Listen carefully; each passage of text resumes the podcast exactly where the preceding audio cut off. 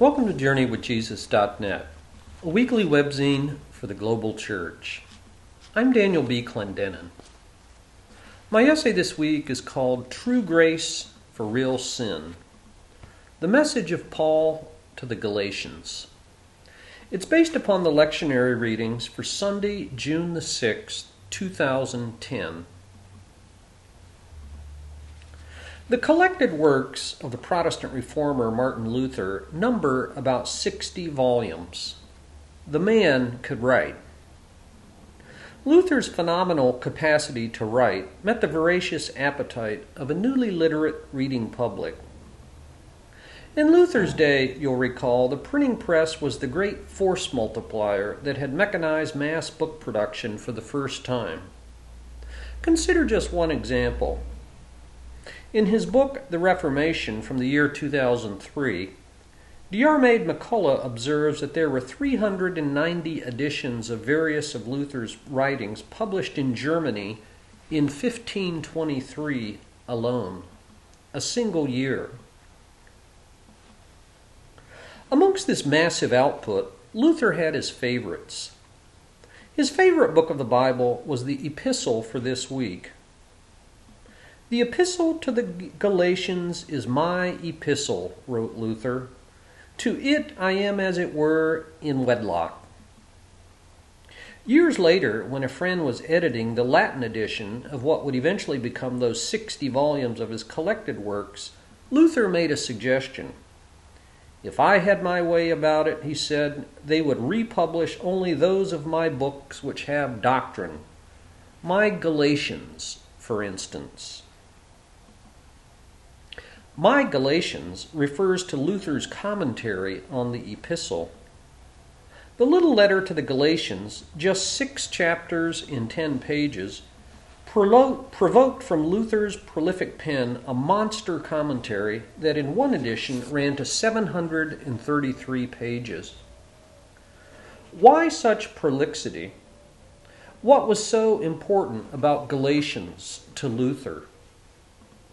Many scholars even judge that his Galatians commentary is one of the most formative books in the history of Protestantism. How so? Luther locked on to Galatians for an important reason. In Galatians, Paul makes an impassioned and uncompromising defense of the radical grace of God.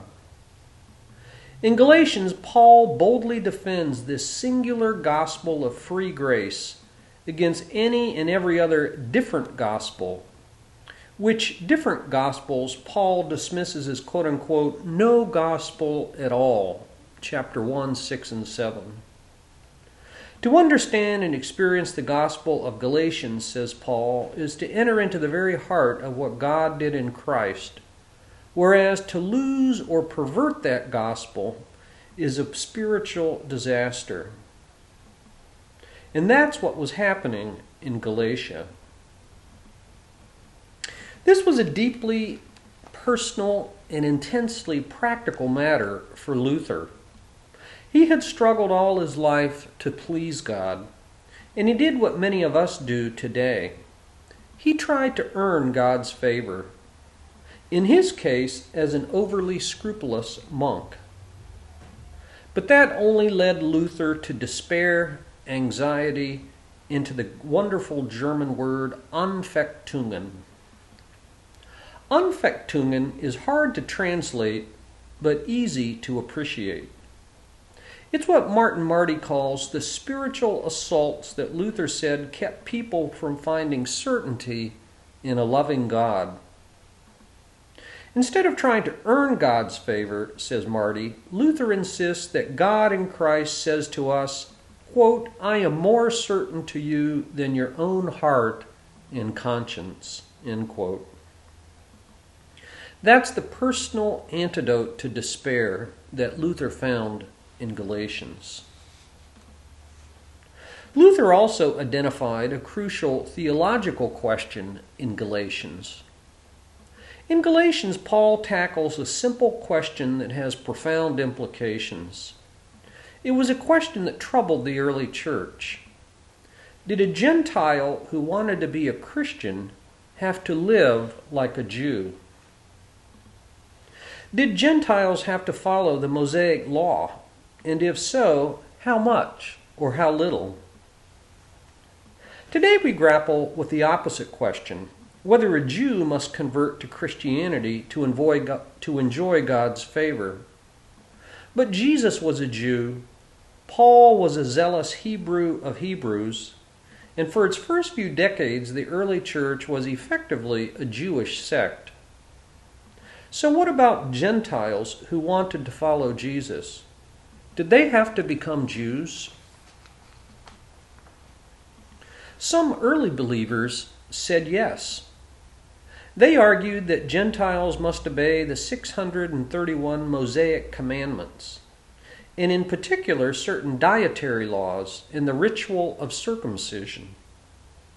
Even the Apostle Peter succumbed to hypocrisy on this matter. In Acts 11, we read how Peter had a vision that convinced him that God accepted both Jews and Gentiles without any favoritism. But later, Paul writes in Galatians, certain men came from James and convinced Peter to separate himself from eating with Gentiles. Even Barnabas was led astray, writes Paul in Galatians 2:13. Paul was aghast he rebuked Peter in public for compromising the free grace of God. He writes in chapter 2, 15 and 16 We who are Jews by birth, and not Gentile sinners, know that a person is not justified by observing the law, but by faith in Jesus Christ.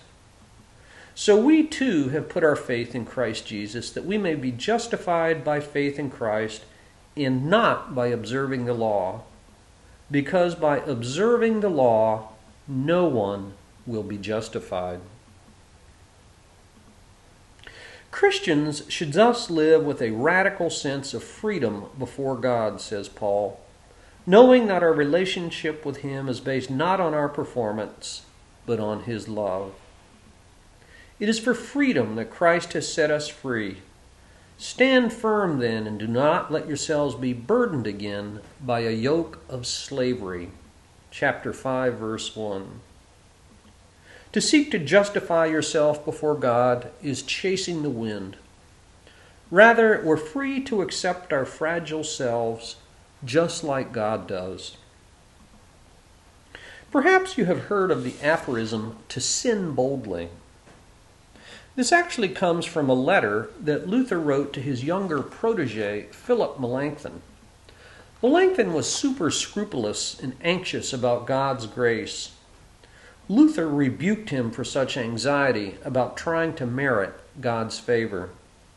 Luther wrote, If you are a preacher of grace, then preach true grace and not a fictitious grace. If grace is true, you must bear a true and not a fictitious sin.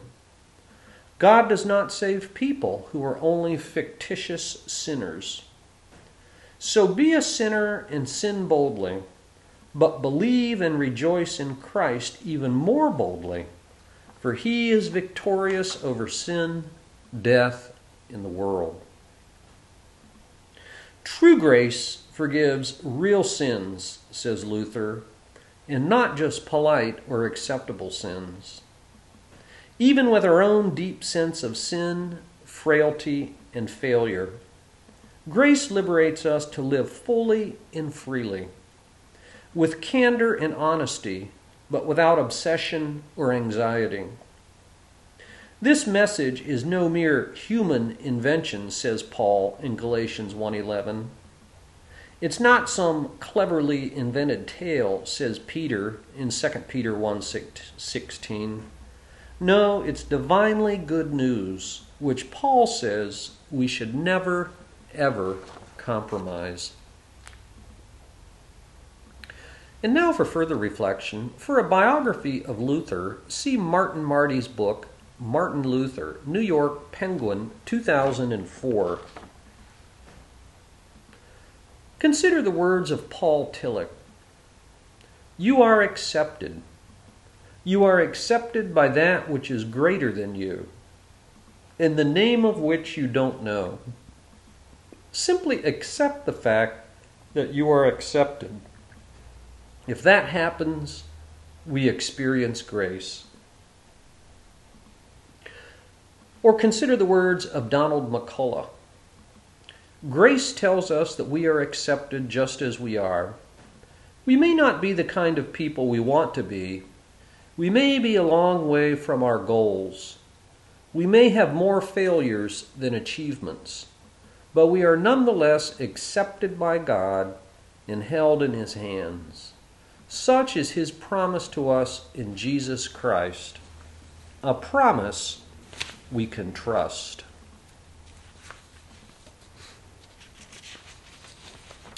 For books this week, I review Jonathan Malesic. The title of the book, Secret Faith in the Public Square An Argument for the Concealment of Christian Identity.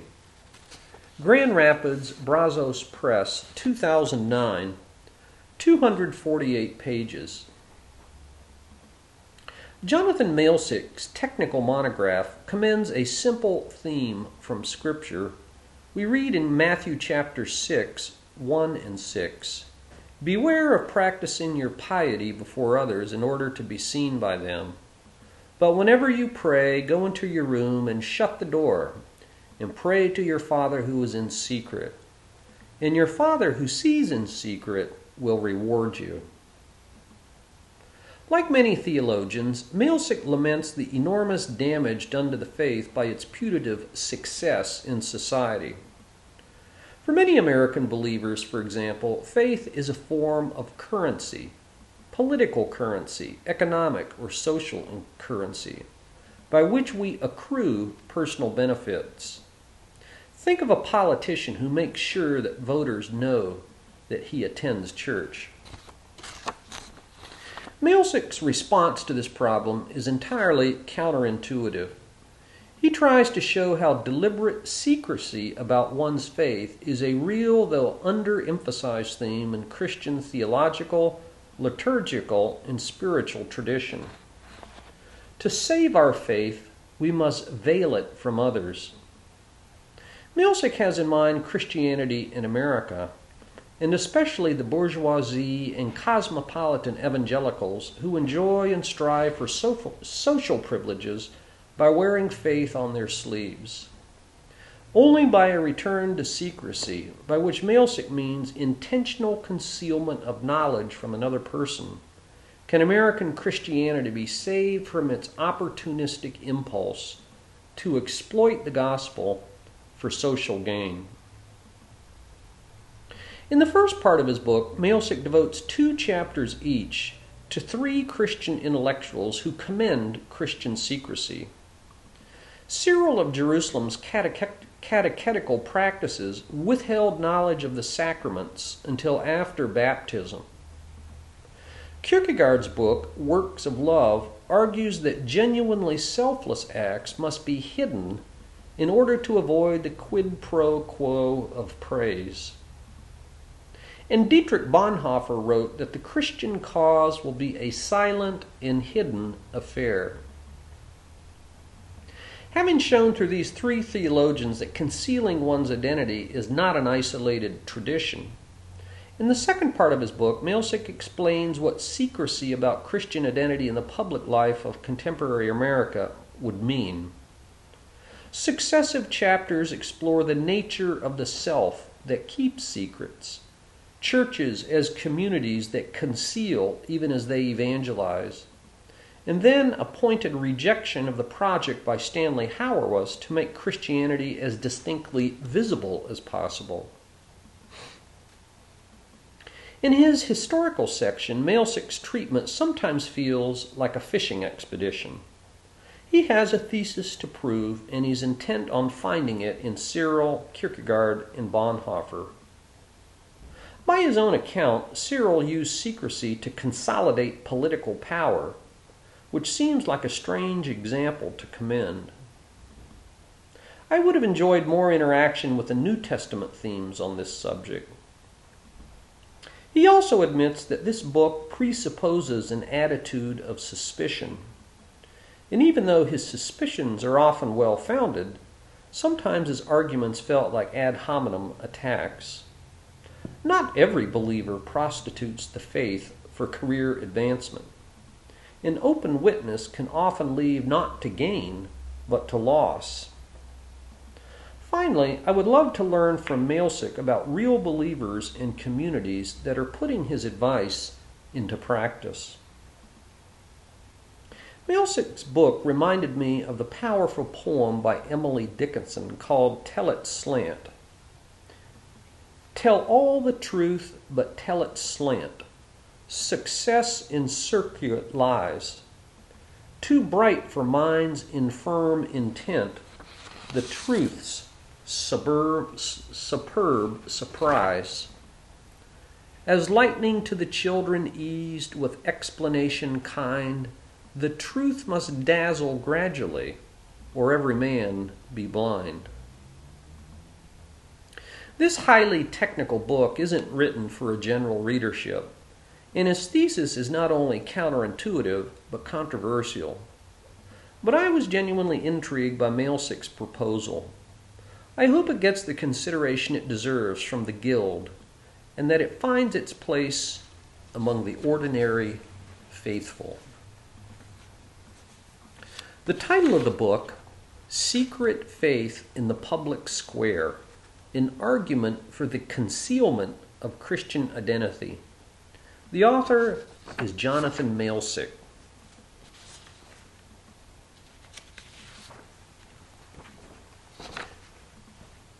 For film this week, I review, review a movie called Ballast from the year 2008. Ballast is a device used to control stability. Instability is exactly what a black family in the Mississippi Delta searches for in this drama. Lawrence is a convenience store owner who's reduced to a silent hulk of a man when his identical twin brother and business partner is killed in a tragic accident. His brother's widow, Marley, deeply loves her young son, James.